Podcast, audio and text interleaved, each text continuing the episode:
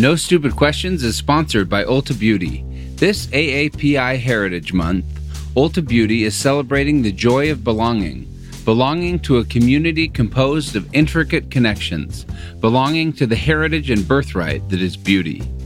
Ulta Beauty spotlights the AAPI community, passing the mic to brand founders and creators to tell their stories centered on heritage, joy, and beauty. Shop AAPI-owned and founded brands at Ulta Beauty stores and Ulta.com. Take your business further with the smart and flexible American Express Business Gold Card. It offers flexible spending capacity that adapts to your business. You can also earn up to $395 in annual statement credits on eligible purchases at select business merchants. That's the powerful backing of American Express. Terms apply. Learn more at americanexpress.com/businessgoldcard. You were basically like, I don't think lust is a problem at all in the modern world. And I'm like, where have you been hanging out, lady? I'm Angela Duckworth. I'm Stephen Dubner. And you're listening to No Stupid Questions. Today on the show, what sins do No Stupid Questions listeners struggle with the most? Well, you say struggle. Some might say enjoy.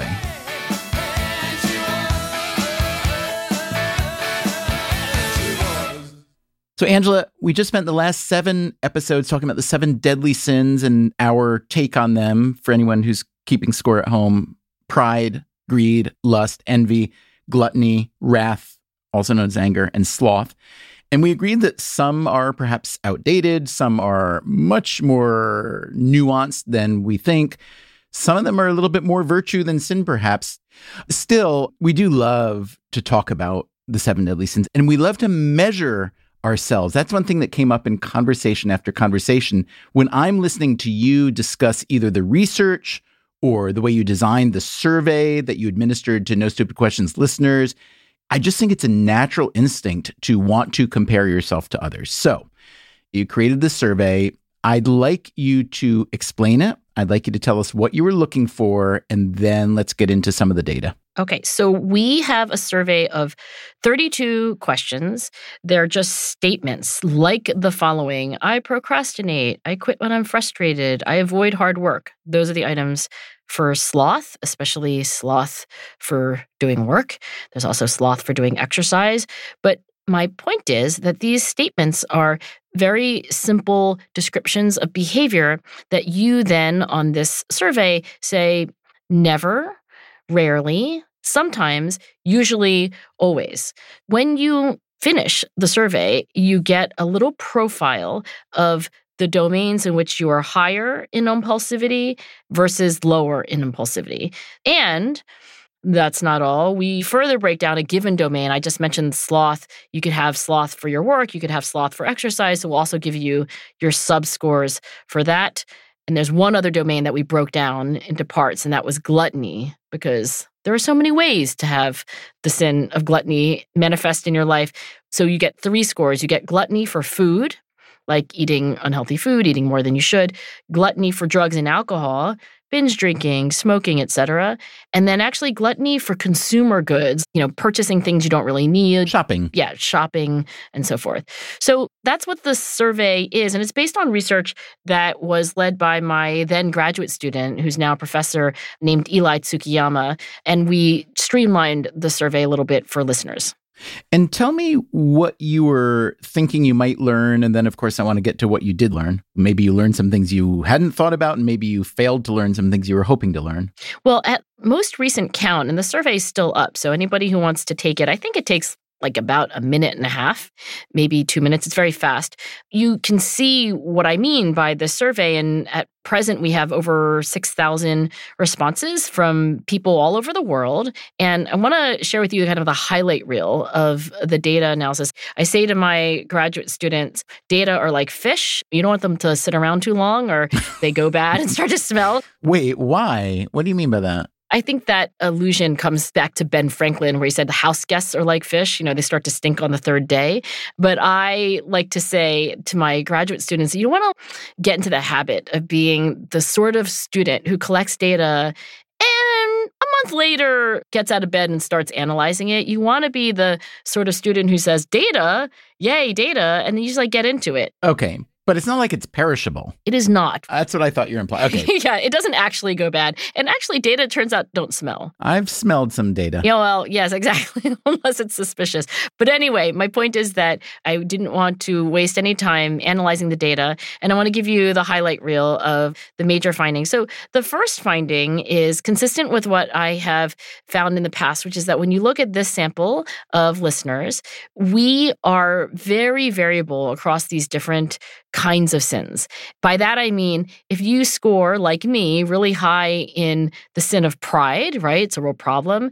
It doesn't mean that you're going to score high in the sin of lust, which, by the way, is my lowest problematic domain. Now, we should say you also need to get into the demographics of this sample set, because if you're talking about, I'm not saying that old married people can't be lustful. They certainly can. But some of the questions were like, have you had sex with a stranger? Yeah, cheating on your romantic partner, engaging in casual sex. But some of them weren't about cheating. Some of them were just, have you had casual sex? Well, that's going to be, I think, a lot more likely among people who are younger and not married than people who are old and married, correct? So the average age of the listener who answered this survey was 38 years old. And I will just say, looking at the data in graph form, you really do see this center of gravity in late 20s, late 30s. Not to say we don't have people in the data who are 75, which we do, but absolutely. This is a kind of, you know, youngish adult sample. Do you have some very horny old people, too? I'm just curious. I did not analyze the data that way. You didn't go looking for the horny elders. Well, I will say this. There is an age trend. So my first point was that in this sample, and we're not a representative sample of the world by any means, but we do have a lot of variety in our own profiles. In other words, if you print out everybody's profile, you see a lot of jagged lines because people are not across the board impulsive or across the board self-controlled. But you brought up age, so I do want to say something about age, and that is that in general, with age comes virtue. So there's a very strong age trend where the older you are, the less you say you have problems across these seven domains. And then there are some nuances, but generally age is good. Now, it could also be that the older people who have high marks in these bad categories either don't want to answer a survey about them or they've died out, right? It could be. It could be selection. If you're very angry, very greedy, very slothful, then maybe you're gone by the time you're 75. It could be that if you have a lot of impulsivity problems that you don't make it till 75. But I think it's also important to recognize in other research that we did not do on No Stupid Questions that there is this principle, the maturity principle. I'm sure we've talked about it at some point because it's, to me, one of the most profound ideas in psychology that if you look at people across the lifespan, there are systematic ways in which they change. And the reason why the maturity principle is called the maturity principle is that in many ways, psychologically, we get better. What's interesting is that cognitively we tend to get worse, at least when it comes to fluid intelligence, like the clock speed of your brain and just how quick you are in reaction time and so forth. But in wisdom, in emotional stability, by the way, grit shows this pattern, we tend to get better. And the idea is that life teaches you lessons. So maybe we figure out how to get a hold of our impulses. The other thing I will say is I think the strength of these impulses tends to wane as you move past reproductive years and so forth. Are there any sins that you noticed that tend to co-travel? What's interesting is that most of these sins actually are correlated with each other. In other words, if I tell you my wrath score, I can ask you, like, well, what do you think my envy score will be? And if I have a high wrath score, you're like, well, she had a high wrath score. I don't know anything else about her. I'm just going to say high on envy too. And the fact that there are positive correlations across these scores, across these domains, across these like individual kinds of impulsivity suggest that there's something that either is in our environment that makes us score the same way. It could also be just the way we think of ourselves. But I think there's good evidence to believe that there's certain capacities like executive function that do underlie our ability to rein ourselves in and that we use those capacities across different domains. But wait a minute. You started this conversation by saying how much variance there was across these sins, yes? So how do these two things fit together? So here's the subtle point that I find confusing to articulate and even to appreciate myself. It's true that scores are correlated across these domains. So if you're higher in one problematic domain, you're going to be higher in another on average statistically. But those correlations are not perfect. They're not like, oh, I know exactly what your sloth score is going to be because I know what your envy score is. In other words, there is a loose positive correlation across domains. So there's something that makes them travel together. But the correlations are not so high that you can say like, oh, there's no variation either. So there's both variation across these domains within a person and also a kind of central tendency. And I know that's hard to appreciate, but like, that's what it is. Okay, so I want to hear a breakdown, a rank ordering of No Stupid Questions listeners and which sins they exercise most intensely or most frequently and so on. But you mentioned that this is, quote, not a representative sample, I think are the words you use. When I looked at the data and looked at education score, I thought this is so deeply, deeply, deeply non-representative. Can you just talk about education level for a minute and how that compares to, let's say, general public? So we asked one education question at the end of the survey, which is how much education have you had so far? And by the way, keep in mind that people are of different ages, and so some people could still be getting education. Which means that high levels of education are actually probably underrepresented just because they haven't been attained yet, but they may well be. That's right. So if you look across these categories, we asked some high school, almost nobody said that.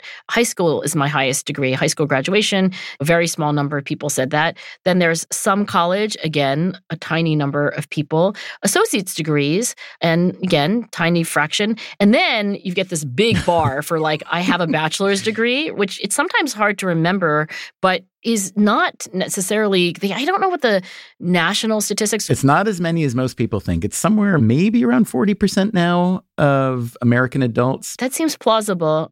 And this survey is open to anybody in the world. So, you know, keep in mind the listenership.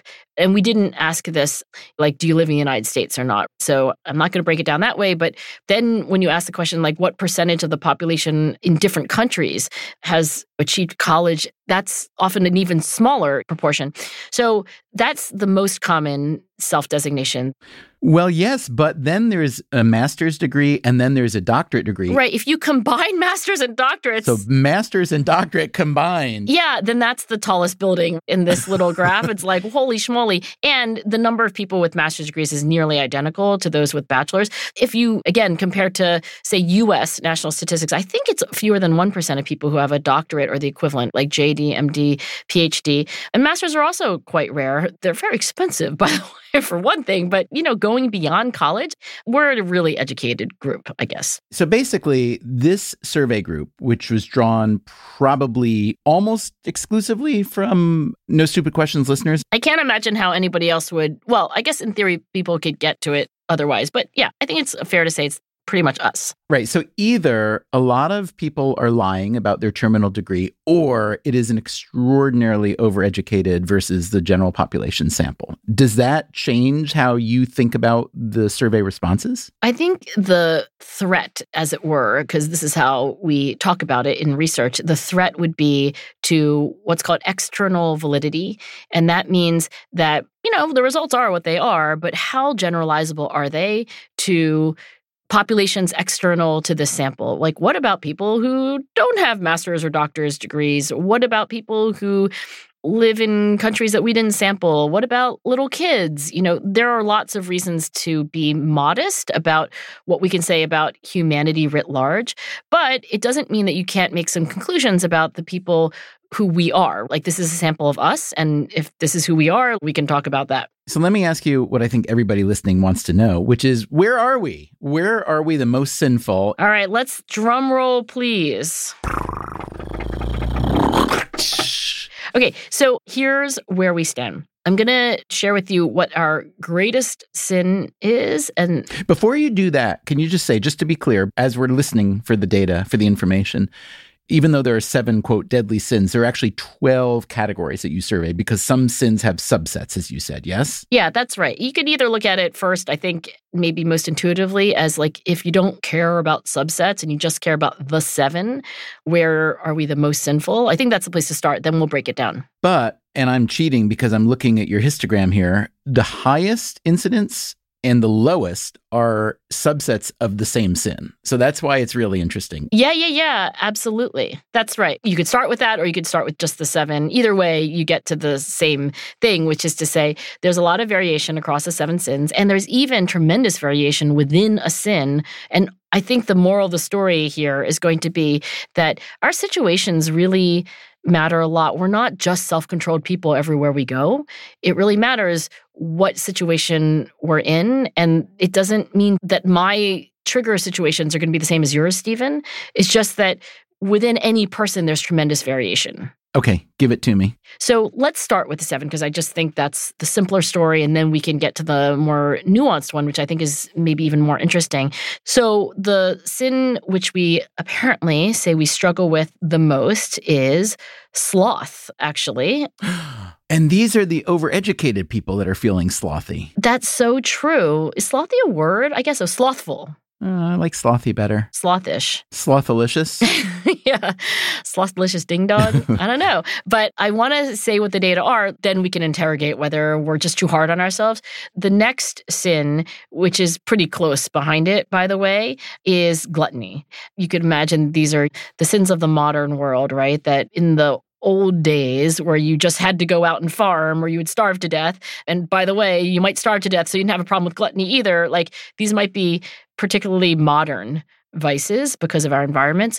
So after gluttony, there's greed, then pride, then wrath, then envy, then lust. An extremely unlustful sample. We are decidedly low on lust. So if I look at the average score, it's about 1.6 on a scale from 1 to 5. That's somewhere between never and rarely. And again, I think we should keep pointing to the fact that this sample is a rather heightened sample of, let's say, educated, ambitious, probably accomplished people. You also said something really interesting to me. You said you wanted to know whether we're maybe too hard on ourselves in a certain category. Would you think that perhaps people who have a lot of education and accomplishment are more likely to rank themselves as slothy because the opposite of sloth is an important component of getting to where you want to get, and therefore you may just beat yourself up more on that than you might on something like wrath? Well, at the risk of repeating myself, because since this is an active area of research, I may have held forth on what's called reference bias before, but I will hold forth again because I think it's really important. When anybody asks you, how much do you procrastinate? How much do you have a problem with overeating? Whatever the question is, you are going to have to answer that according to a standard, right? There's no other way to answer that. And what reference bias is other people than you having different standards, and therefore your result being biased by what your perhaps idiosyncratic standards are. And in particular, the reason why it's a bias and not just random error is that people who have high standards systematically tend to be the ones who underrate themselves. So you have this paradox that maybe the hardest working people who have the highest standards for hard work are penalizing themselves the most. But anyway, this idea is that we have these standards, and maybe these standards are from who it is that we hold up as, like, that's what it means to be, you know, fill in the blank. And it doesn't necessarily have to just be my best friend. So I think this idea of the very hardest workers, perhaps these PhDs and masters and college graduates in the No Stupid Questions listenership, maybe we're collectively really hard on ourselves, and maybe we're not procrastinating as much as we think we are. So this sample is relatively high sloth, relatively low lust. In self-report, for sure. Tell me some interesting things about what lies in the middle, whether envy, wrath, pride, many other things. Well, I think maybe what's most interesting about this is that, as you pointed out, if you actually look then at the subdomains, so not just gluttony overall, but gluttony for different kinds of things that we consume, now you see the full spectrum. So let me say specifically that the score that is the very highest when you break it down in these more nuanced ways is gluttony for food. And I'll just read those items as a refresher for those who took the scale, and maybe for those who haven't yet, you're hearing them for the first time. Gluttony for food is, I eat unhealthy food, I eat more than I should, I eat when I'm not hungry. And that is the highest score. Wow. We talked about ultra-processed food recently. I just read a book, actually, since we had that conversation. Do you know who David Kessler is? Have you ever interviewed him? I do, sure.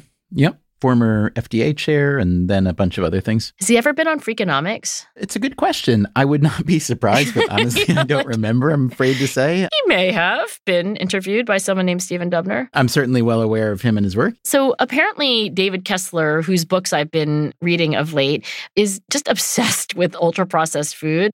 If you read any of his books, books plural, and when he talks about himself, he says that really this domain of food, he would say it's very personal. So he apparently has struggled with his weight his whole life. That's something of a coincidence that he was also appointed to the head of the Food and Drug Administration. This is, I think, during the Clinton administration.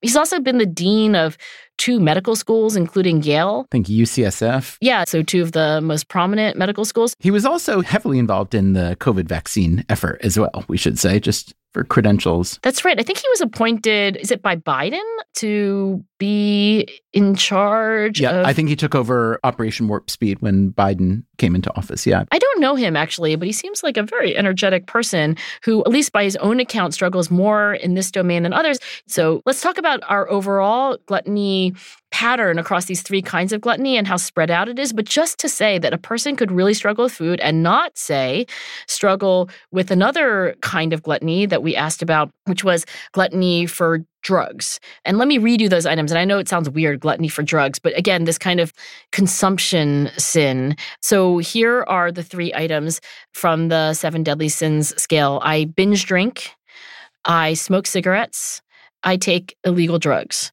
If you say no, no, no, never, never, never on drugs, it doesn't mean that you're going to say never, never, never for food or for the third domain of gluttony, which was like consumption money, impulse spending, buying things you don't really need, buying things on impulse, spending money when you should be saving.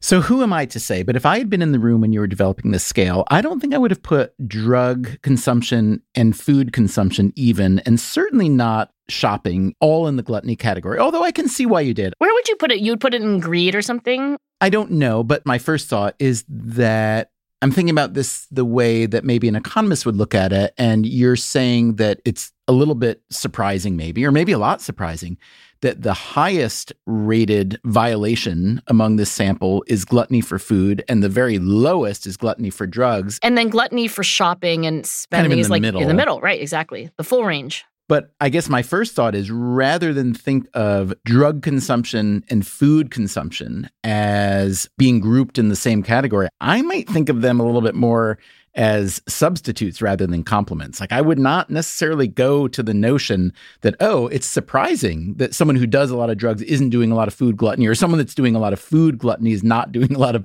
drug gluttony, because to me, they just don't seem to be driven by the same impulse. Now, I'm sure there are some people who could make an argument that they are driven by the same impulse. You know, we group them not because they correlate together or for any really deep reason. It's more that the way that these items were generated in the first place is we just asked people, without actually priming them about the 7 deadly sins, we just asked them about self-control in their lives.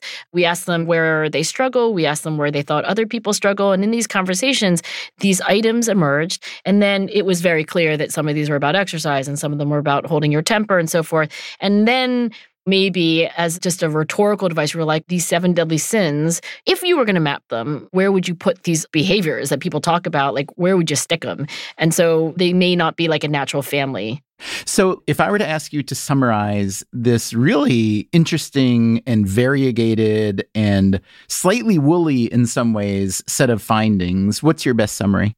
Well, I want to tell you about one finding and then summarize. Is that cheating? I want to tell you about gender differences. It is not cheating. Oh, yeah. Let's hear about that. I'm guessing the lady lust is low. I think you've already hinted at that. Yeah. What would be your expectation? Like ratio of lust being a problem, I would say probably like 3 to 1, honestly. It was really, really striking. The biggest gender difference that there was, and I looked to see whether there were gender differences, of course, across all the domains, but men are much higher in the sin of lust than women. And were you surprised by that? Because when we first talked about lust on the show in the series a while ago, You seem to think... I wanted to strike it from the sins. You were basically like, I don't think lust is a problem at all in the modern world. And I'm like, where have you been hanging out, lady? Well, I think my concern with lust wasn't the prevalence of it as much as...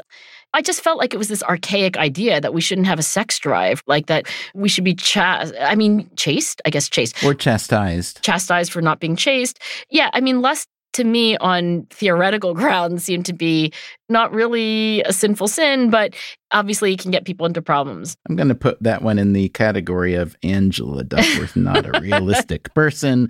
Okay, wait, there are other gender differences. So yes, you guessed the big one. Can I guess? Yeah.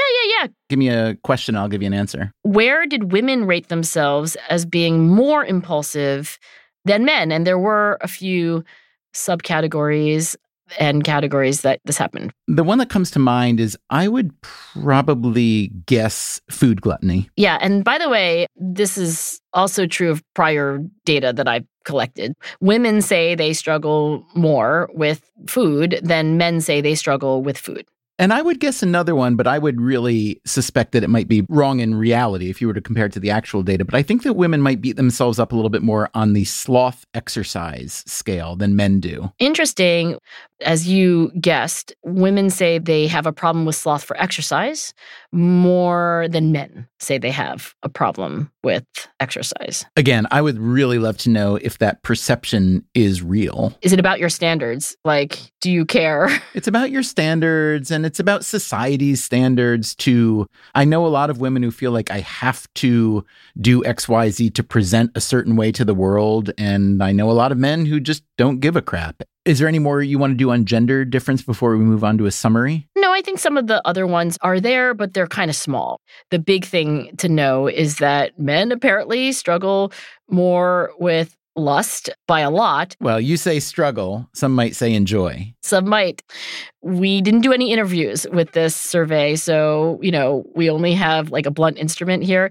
And then there's variations in other things that in some ways follow stereotype, like women say that they are more likely to impulse shop than men, et cetera. I think it just goes to show you that when you ask the question, who has more self-control, men or women, the answer is a little complicated. If I take all the scores and I average them together, then there is a small difference, and that is favoring women in the sense of like women seem just a bit more self-controlled. In other words, men are a little bit more impulsive. But the real story is it depends on what domain.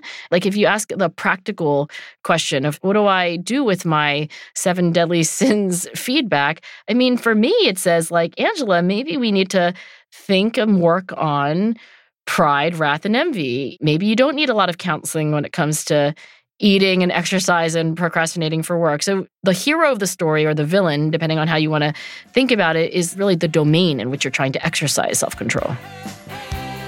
Still to come on No Stupid Questions, what should you do with your 7 deadly sin scores?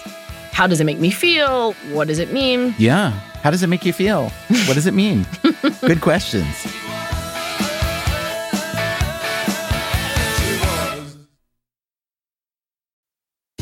No Stupid Questions is sponsored by Rosetta Stone. Traveling is so much more meaningful when you understand the language of the place you're visiting.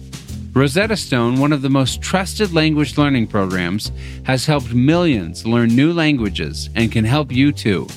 With Rosetta Stone, you'll learn intuitively. You're trained to listen, speak, read, write, and think in your chosen language. You'll be prepared for real, authentic conversations. Plus, their true accent feature gives you feedback on your pronunciation. And with the Rosetta Stone app, you can learn anytime, anywhere, with customizable lessons as short as 10 minutes. For a very limited time, our listeners can get Rosetta Stone's lifetime membership for 50% off. That's 50% off unlimited access to 25 language courses for the rest of your life. Redeem your 50% off at rosettastone.com/questions. That's rosettastone.com/questions. No Stupid Questions is sponsored by IXL Learning. Instead of costly private tutoring, IXL Learning can give your child the help they need at an affordable price. IXL is an online learning program for kids. It covers math, language arts, science, and social studies. It's designed to help them really understand and master topics in a fun way with positive feedback. And you get one site for all the kids in your home, pre-K to 12th grade. There's a reason why IXL is used in 95 of the top 100 school districts in the U.S. If your child is struggling, this is the smartest investment you can make. And a month of IXL costs less than an hour of tutoring. Make an impact on your child's learning. Get IXL now. And No Stupid Questions listeners can get an exclusive 20% off IXL membership when they sign up today at IXL.com/questions. Visit IXL.com/questions to get the most effective learning program out there at the best price. Have you ever brought your magic to Walt Disney World like, hey, we came to play? Did you tip your tiara to a Creole princess or get goofy officially? When we come through, it's true magic, 'cause we came to play at Walt Disney World Resort. Now back to Stephen and Angela's conversation about the 7 Deadly Sins survey results. Now, if someone goes to look at these results on the website and they've taken the survey, and they see that gluttony for food is the number one violation. And let's say someone is exactly the opposite. What do you suggest for someone who feels sort of out of sync with the larger sample? Well, it's easy for me to imagine that because I'm actually higher on pride, envy, and wrath than I am. Oh, so you're really out of step with all of us. I know.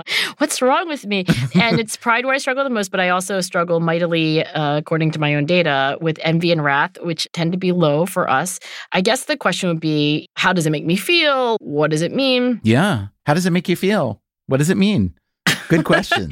For me, I think I'm more interested in how out of sync I am. Oh, that's a dodge. I know what you're going to say. Hang on. Halfway into that sentence, and I'm going to tell you. You're like, whatever. No, I really do want to know how that makes you feel because you've identified some things you just noted within yourself that are a little bit out of sync with the overall sample, which can be great. It can give you an insight into yourself. It shows that you're certainly unusual on those dimensions.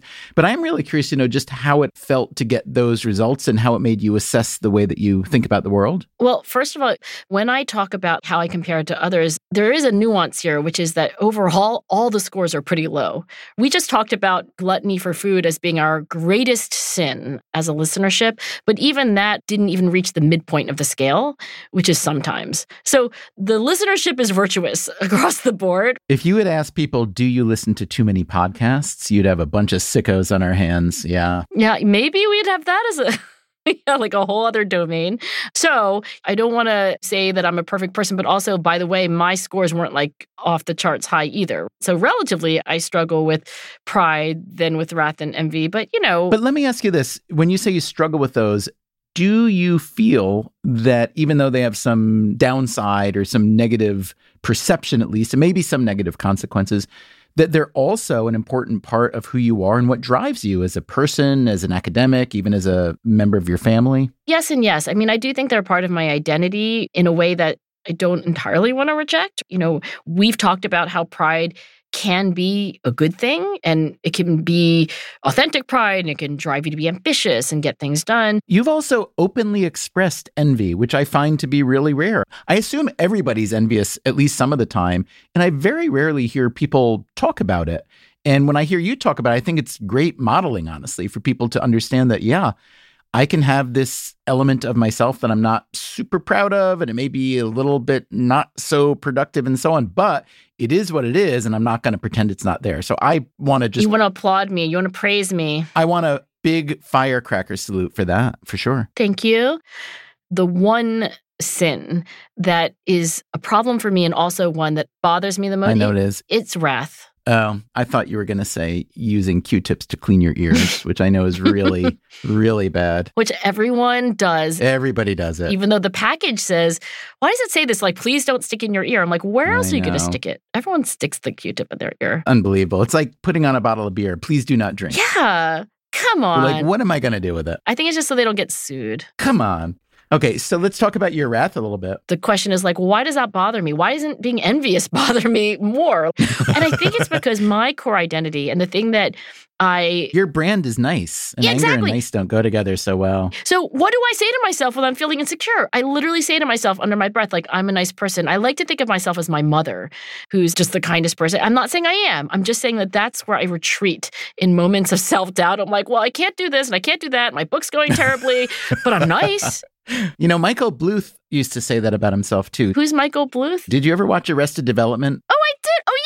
I love Arrested Development. I don't know why I couldn't remember Michael Bluth. That was Michael's kind of calming patter to himself, his self-talk. Like, I'm a good person. I'm a good person. Oh, my gosh. Wait, remind me which character is Michael Bluth? Is it the son? He was the one who was supposed to be the good person, the one that theoretically rescued the family while plunging them deeper and deeper. Oh, right.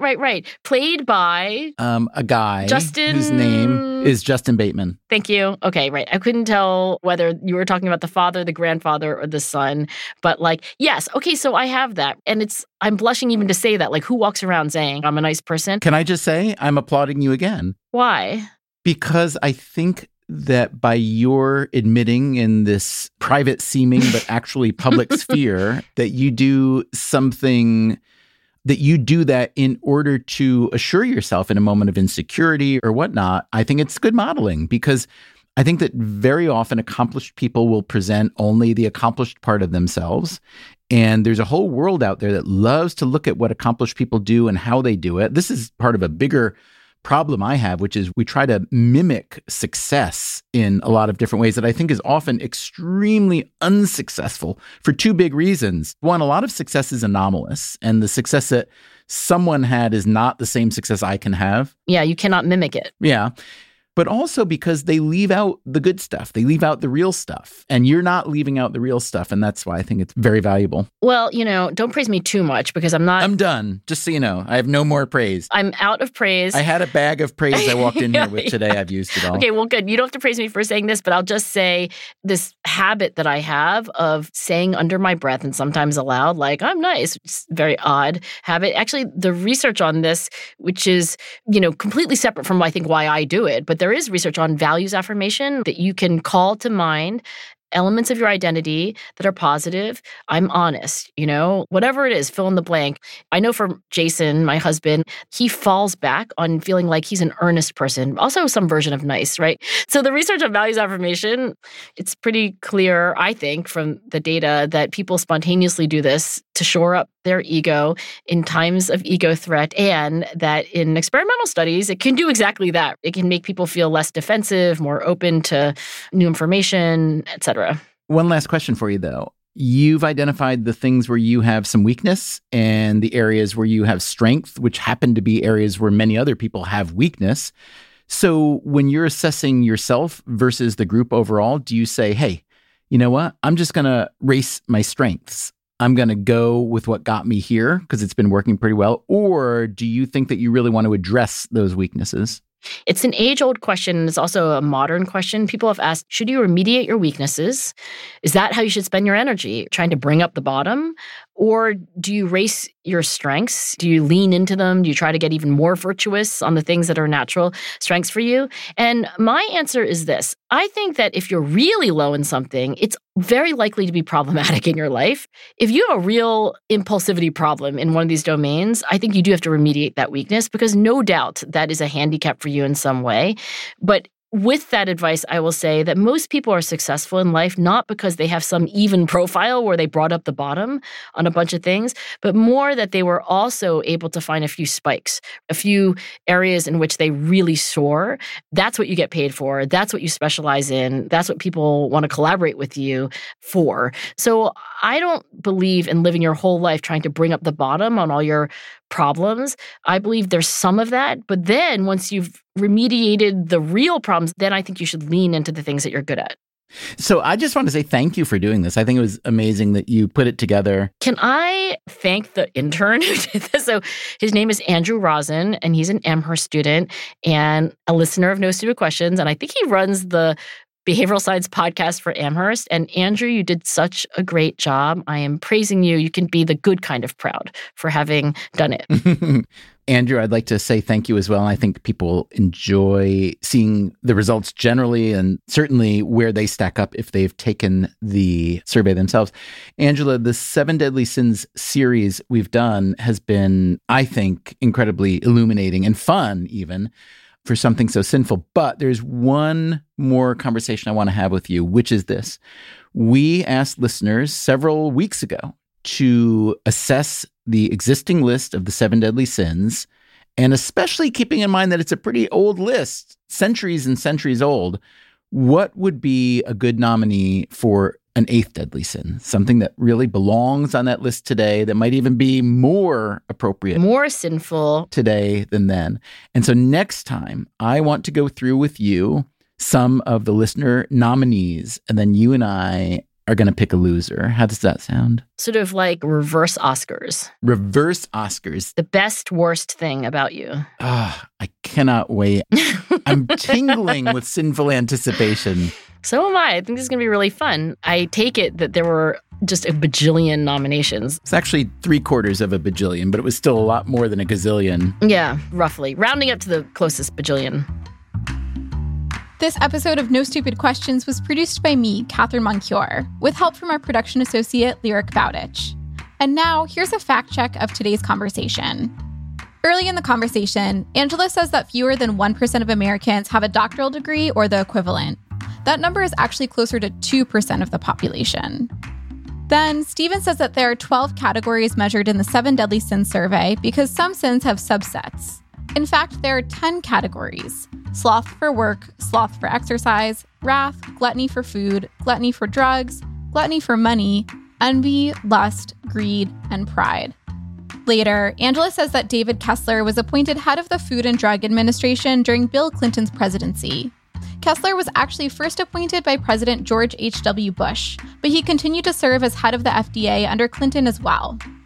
Finally, Stephen and Angela both say that the Arrested Development character Michael Bluth was played by Justin Bateman.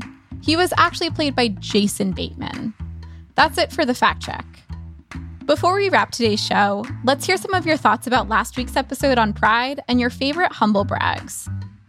Hi, it's Sabina here from Spain. Last April, in one of the Facebook reading groups that I belong to, which has like thousands of readers, I don't know personally, I found myself posting a note, "Oh, hi guys, sorry I haven't had time to write in a while, but I've been so busy helping Ukrainian refugees." I posted it. I looked at it for a few seconds. I was so disgusted with myself. I don't know why I posted it. I deleted that post and forgot about this humble brag of mine until I heard your podcast this morning.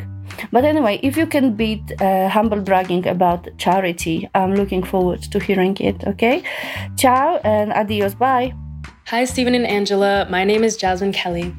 The other day, I was walking with a friend who brought along her friend who I'd never met before. I'm constantly humming or singing along to songs, either in my head or out loud. So I was humming a song mindlessly when the new friend asked what song I was singing. It took me a while to realize that I was singing my own song that I wrote a year or two ago and forgot about. So after thinking for a bit, I blurted out, "Oh, I think it's my song."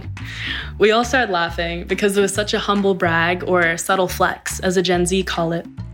That was, respectively, Sabina Ostrowska and Jasmine Kelly.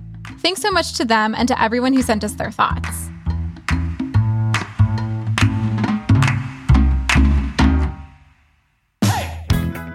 Coming up next week on No Stupid Questions, Stephen and Angela choose the ultimate 8th deadly sin.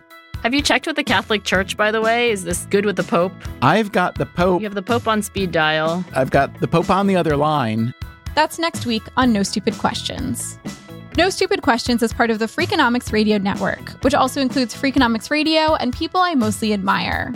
All our shows are produced by Stitcher and Renbud Radio. This episode was mixed by Eleanor Osborne with help from Jeremy Johnston. We had research help from Dan Moritz-Rabson, and we had help with the 7 Deadly Sins survey from Andrew Rosen and Victoria Liu. Our executive team is Neil Carruth, Gabriel Roth, and Stephen Dubner. Our theme song is "And She Was" by Talking Heads. Special thanks to David Byrne and Warner Chappell Music.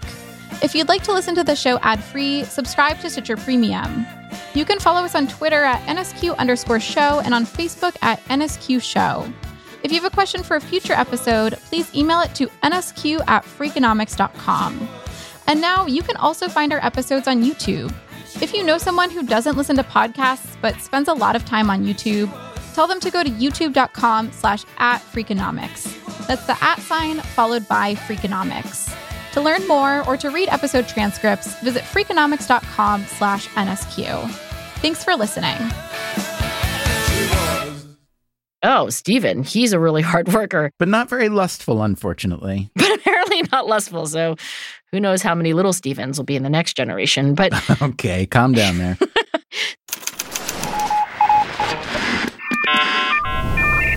The Freakonomics Radio Network, the hidden side of everything. Stitcher. Just in and so good. Thousands of summer deals at your Nordstrom Rack store. Save up to 60% on new arrivals from Vince, Rag & Bone, Adidas, Joe's, Marc Jacobs, and more. Great brands, great prices every day at Nordstrom Rack. But hurry for first dibs. Get your summer favorites up to 60% off at Nordstrom Rack today. Great brands, great prices. That's why you rack. Hey, Fidelity. How can I remember to invest every month? With the Fidelity app, you can choose a schedule and set up recurring investments in stocks and ETFs. Oh, that sounds easier than I thought. You got this. Yeah, I do. Now, where did I put my keys? You will find them where you left them. Investing involves risk, including risk of loss. Fidelity Brokerage Services, LLC, member NYSE SIPC. When you need mealtime inspiration, it's worth shopping Kroger, where you'll find over 30,000 mouth-watering choices that excite your inner foodie. And no matter what tasty choice you make, you'll enjoy our everyday low prices, plus extra ways to save, like digital coupons worth over $600 each week. You can also save up to $1 off per gallon at the pump with fuel points. More savings and more inspiring flavors make shopping Kroger worth it every time. Kroger, fresh for everyone. Fuel restrictions apply.